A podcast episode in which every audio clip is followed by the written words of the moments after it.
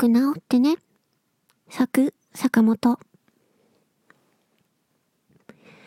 えー、っと、あまだ38度もあるな。うん、ただの風邪ならいいんだけど。心配して言っただけ。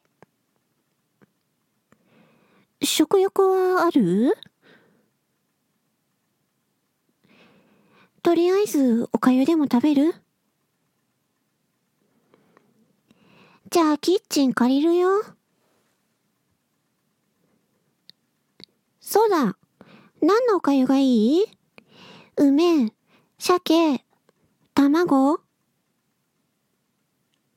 了解。ああ、なんかいた？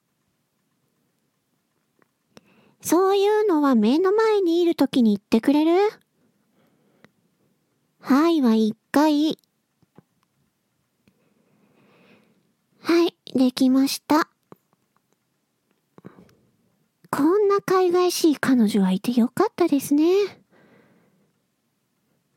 もっと気持ち込めて言いなさいよ。よろしい。